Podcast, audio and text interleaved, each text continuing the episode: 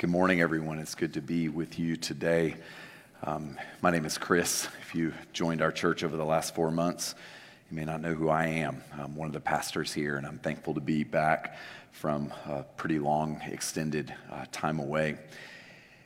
There's a lot of pressure, you know, when you come back into a space like this, and um, internal pressure really i think i woke up with this morning to try to make sense of you know the last four months in a few minutes. And so i just want to say to you i'm, I'm not going to try to do that um, in one in one moment. What i do want to do is before we read from from luke 21 i want to share just a little bit about what's been going on in in me and in my own heart over the last number of months and then we're going to read the Bible. We're going to talk about and think about Advent because this is, I think, um, the best time to actually turn our attention to, to Jesus and look for Him. And if you think about it, you know, in one way or another, um, we're, we're all looking for Jesus. And we're all hoping uh, for peace and we're all hoping for clarity and we're all hoping for something good. Um, I, I, think that's just true. And uh, this is the time of year to honor that, that hope, that longing that something would happen that would be good. August 1st um, will probably go down in my own story as a day of um, pretty massive upheaval and, and um, what now I think has been really good and, and healthy. But I really hit the wall on, on August 1st. Um, was over on the north side. We have a, a, number of congregations and plant churches out of this church. And uh, many of you know that over the early days of the pandemic, our pastor stepped back from the north side, and so I was responsible to hold on to a church without a pastor as well as try to lead over here at this church. And that stretched on for many, many months, and I don't think I was aware. Um, how exhausted I was until on August 1st, we installed John Ziegler and his wife Jana um, over there on the north side. And then I went home and went to bed after lunch, and I, I couldn't get up out of the bed. Uh, if you had put a gun to my head and said, get out of that bed or else, I would have just gone with or else. Um, and that stretched on for, for days. I called my bishop, um, called um, trusted friends in my life, advisors and counselors, went in to visit with our staff and just said, I, I don't have uh, anything left. I'm, I'm out of gas. And I'm proud in a good Christian way um, to be able to stand before you today and say that I didn't succumb to what a lot of people succumb to when they run out of gas. I, I didn't fall into hidden sin, didn't uh, commit moral failure. And I have lots of friends who have uh, fallen into dark, dark, dark places when they hit burnout. But I think the experience of hitting that wall and falling apart and essentially disappearing uh, was very, very real and has been a very transformative experience for me in a very painful way. And so I stand before you today as a person who feels like he has been to hell and mostly back. Um, but I feel more in touch with my um, humanity, my fragility and vulnerability than I ever have in my life. And I count that to be a great blessing, actually. I don't think I knew beforehand how exhausted I was and how responsible I felt for so many things and it wasn't until I experienced a kind of falling apart, which I can only imagine for some of you who call this church your home, you know, when, when your pastor just disappears for four months, how disorienting and destabilizing even that can be. And yet for me, I really didn't feel like I had a choice. Um, my grandmother used to say, you know, we can do this the easy way or the hard way. And I'm the kind of person who always chooses the hard way because of my stubborn uh, nature and my desire to always feel resp- responsible and to do the right thing. And I think that that pushed me into a place of um, deep, deep, devastating burnout. I don't think I knew how anxious I was. Um, I just thought I was really responsible and vigilant. And so there's a way to dress up anxiety and make it seem like a good thing, especially in the Christian community. We can like think we're just responsible for everything. And there was a moment in um, this time away where I was sitting with my, my wife and we were sitting with trusted people, and, and the guy looked at me and he just said, Well, you're just Jesus Jr., aren't you? and the truth of the matter is that that I think was a probably more honest um, moniker for me to wear than I was even aware of. And so, a big piece of, of my own life and my own journey as I hopefully enter into a um, second half of, of life and ministry is to do so aware of my own vulnerability and my own humanity and my own fragility. Because the truth of the matter is, that's, that's what we all are. Um, we can dress it up and take it to church. We can try to be right and do right, and yet at the end of the day, we're very small, and what's going on around us oftentimes feels really big. And so I just want to say to you that I don't think there's a better time than Advent for me to step back into this space with you because I think that we're all invited to say, whether we're ready or not, Jesus comes at Christmas. Whether we feel strong or not, Jesus comes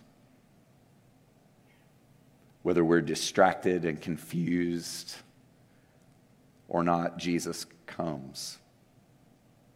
That's the thing about a date like December 25th. It's the same date, it comes every year, whether we're ready or not.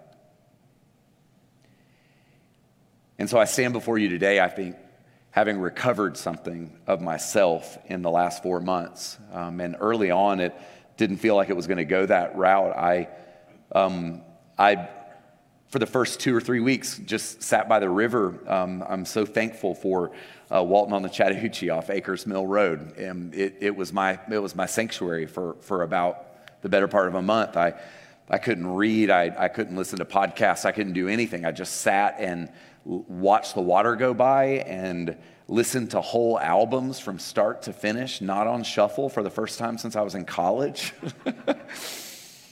I mean, I felt like a real loser, and yet God maybe started to rescue me and save, save my life during that time.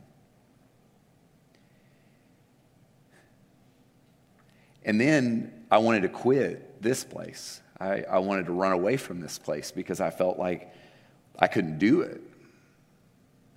Uh, like, a, like a drug addict, you know, that feels a sense of compulsion and fear that they're just going to fall back into old ways. I worried that I would fall back into old patterns and old ways inside me that would keep me anxious and over functioning and feeling responsible for things that are not ultimately um, our responsibility. And I moved through those spaces of fear and uncertainty and came to maybe the place that I was meant to be at all, all along, which is someone who doesn't have. Um, man, I, I feel like I have more questions than answers about so many things, and yet I feel loved and secure. I feel like I'm standing in front of you today more sturdy and stable than I have in a really, really long time. And the kicker was, I didn't know how close to the edge of burnout that I had come until it happened to me. I'm better at naming my feelings than I ever have been in my life. And I believe the Lord is going to and will continue to be faithful and good. I'm thankful to be standing in front of you. Maybe subconsciously, I just waited until we would all have our masks off before I came back. I'm not sure.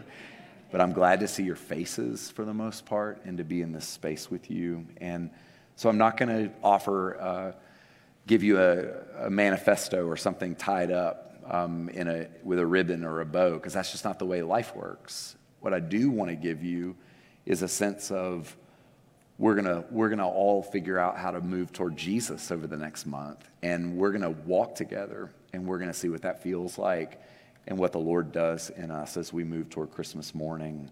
Over the next weeks, you'll hear bits and pieces of my heart and my story. I'm going to be reviving the podcast that I started uh, in the next couple of weeks. And so I'll tell some of the story there.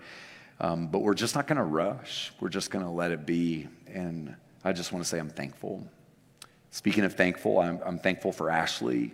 Um, I just fell apart and disappeared, and Ashley had to step in with Brad and Amy and our leadership team and lead this church in my absence. And there were days down by that river where I thought, I don't really know much, but I know that Trinity is going to be okay because we got people who are taking care of it. And I just want to say to you all, um, we have good people around here.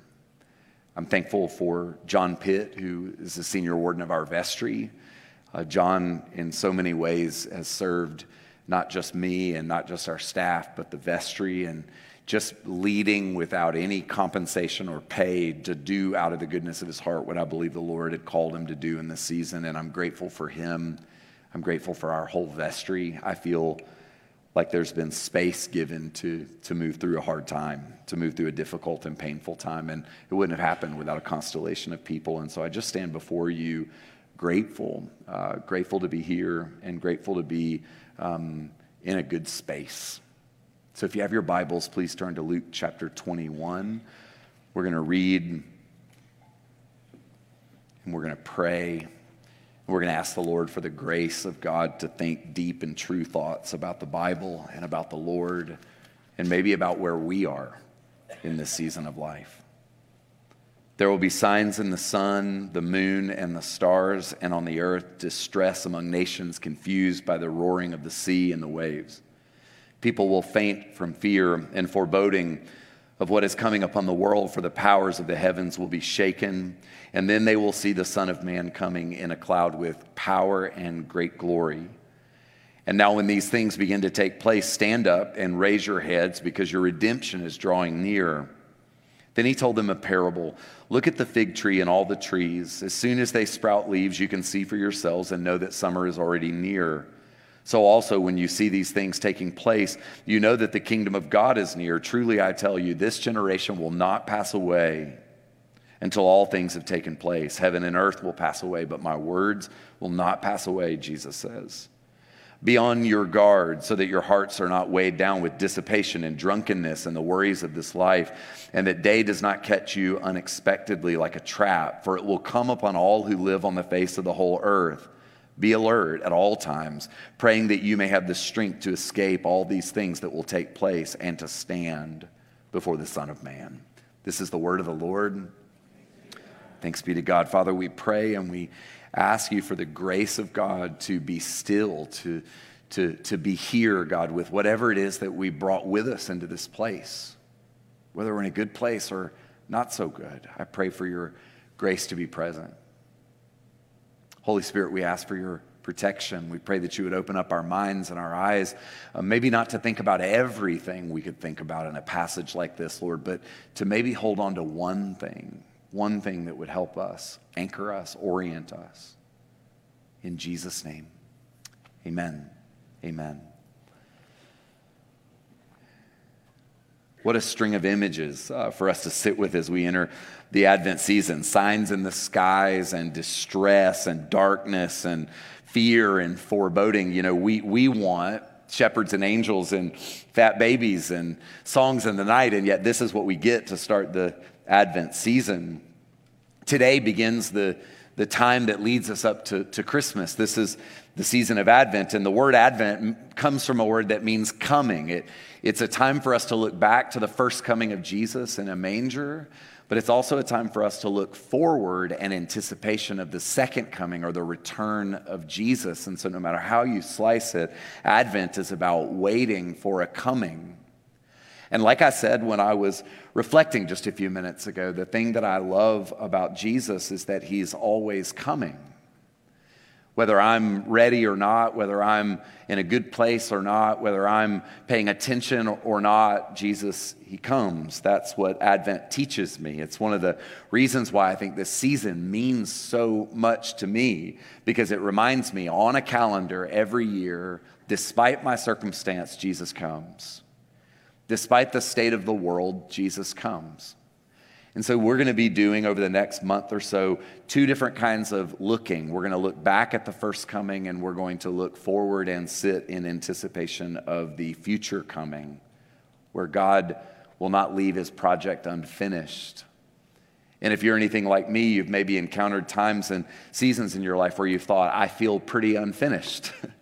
I feel like things aren't as clear as I want them to be or as resolved as I hope they would be. And yet Jesus comes nonetheless. He moves toward us, not away from us.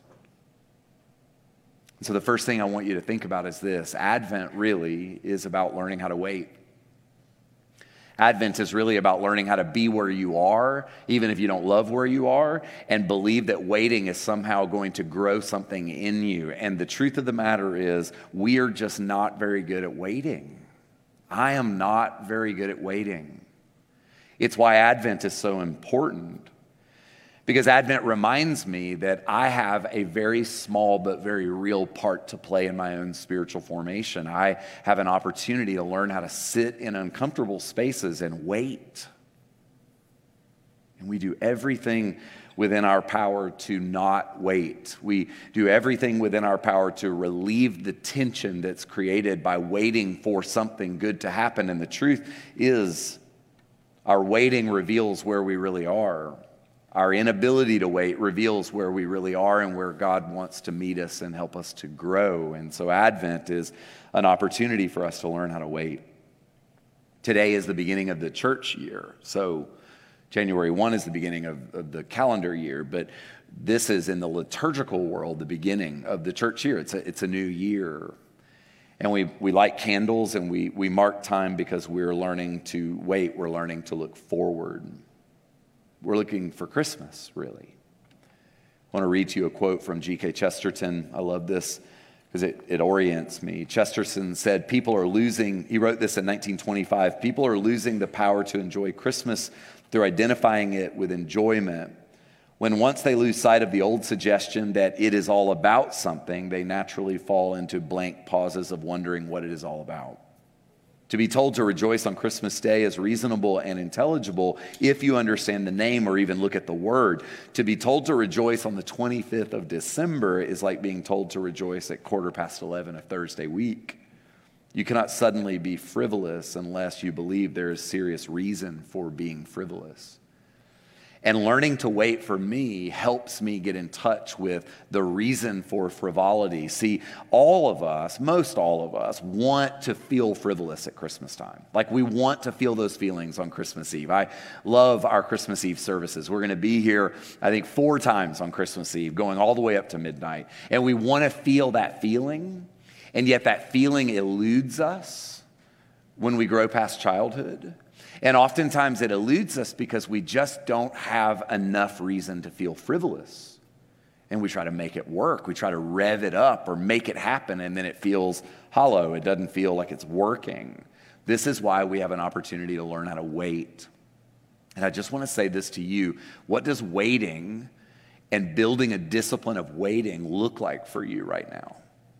Where might you be invited to learn? the discipline of waiting, to let waiting expand you or enlarge you. I think all of us maybe are being invited to answer that question in one way or the other over the next month.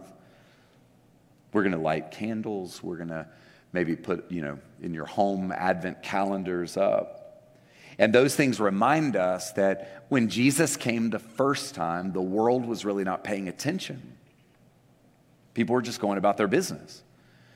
And that reminds us that when Jesus comes the second time, the world, we won't be paying attention. We'll just be going about our business, and yet he comes anyway.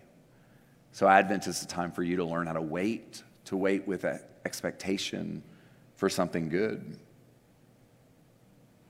When we look at today's text, we see this.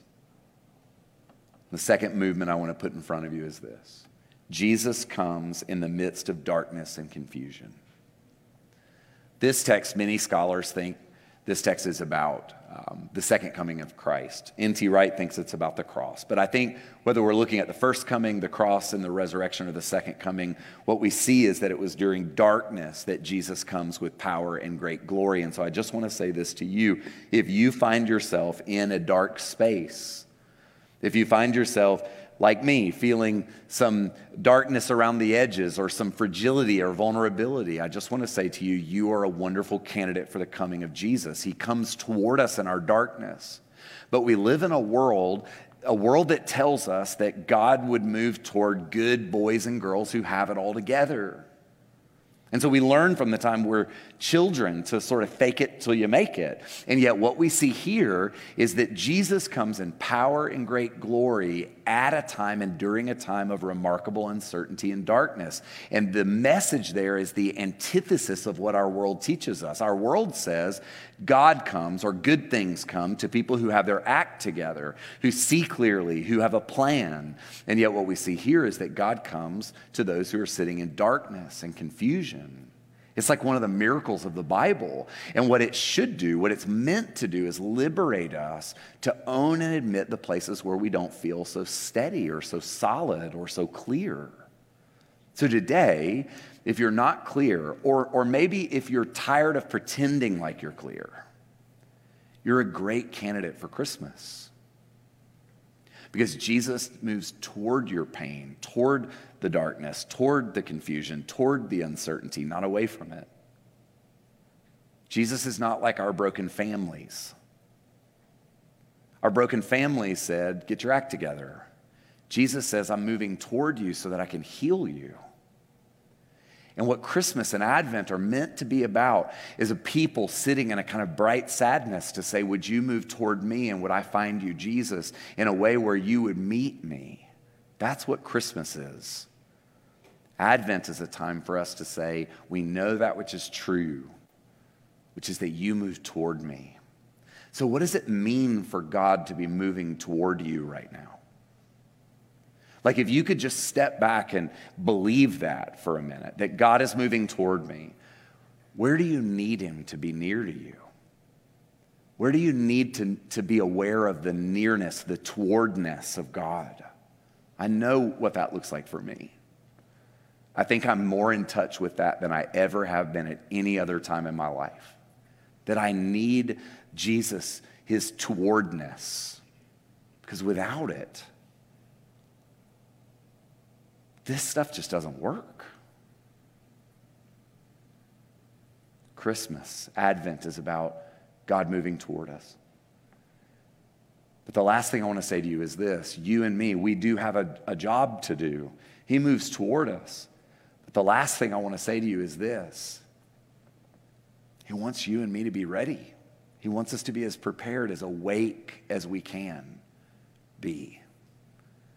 So the text says, you know, don't give yourself up to dissipation and drunkenness. I don't even really know what dissipation is, but it doesn't sound great. You know what I mean? Like it's like something's like, and and and but drunkenness, I know what that is. and so it's interesting, isn't it? It's like don't don't get drunk and don't be dissipated. What Jesus is saying is, I want you to be awake. I don't want you to miss it. And it's got me to thinking, how much do we miss? And I don't just mean like with a bottle in our hands. I, I just mean how much, how much do we miss? How, how many places do we cope with darkness and confusion in ways that just numb us out rather than wake us up? We're, we're all tempted to do this. And what Jesus is saying in this moment, what the Lord is saying is, I want you to do everything you can to be awake because something really good is coming toward you. And if you could just hear with me, Jesus looking at you and saying, I want you to be awake because something really good is coming toward you. What would that land? How would that land in your spirit if it were really true from the heart of God? How might that change the way the next month plays out for us? He wants you to be awake, not to spoil our fun. He just wants us to be awake. And so I believe that there's an opportunity for us to cultivate awakeness over the next month. And the thing that I love about the ancient world is that most people really couldn't afford to get drunk in Jesus' time. Like most people were sober not because of their own choice. Like I think they would have been as drunk as, you know, our world is if they had had access to it, but they were poor and they were repressed and they couldn't get drunk. But there were some who could get drunk. They were the cultural elites. The people reading Luke's gospel were people who could afford to distract themselves. They were us. They were just like us, people who could afford to distract ourselves. And he's saying, just because you can doesn't mean it's best. So I just want to put in front of you an invitation, one that I feel from the Lord, which is to say, I want you to remind me that you see me and move toward me when I'm in the dark. And I want you, Lord, to help me be as awake as I can. One of the things the Lord has been teaching me over the last four months is how to be more and more present. And I don't even think I knew how anxious I was and how anxiety keeps you from being really present until I began to not feel those things. And a new experience of like being present, being settled began to emerge. And I thought, oh, this is better. And maybe for you, there's an invitation for you to move through all the static and start to be more present to what you're feeling, to what's happening around you. Because I happen to believe that if we're more present in those ways, we will also be more present and aware of God's nearness. It's almost like a byproduct of settling. So maybe this could be an Advent season where we settle, where we slow down a little bit. It'll make Christmas better. It'll make Christmas feel real. And we got a month. Let's do it. If you can, let's stand together if you're able.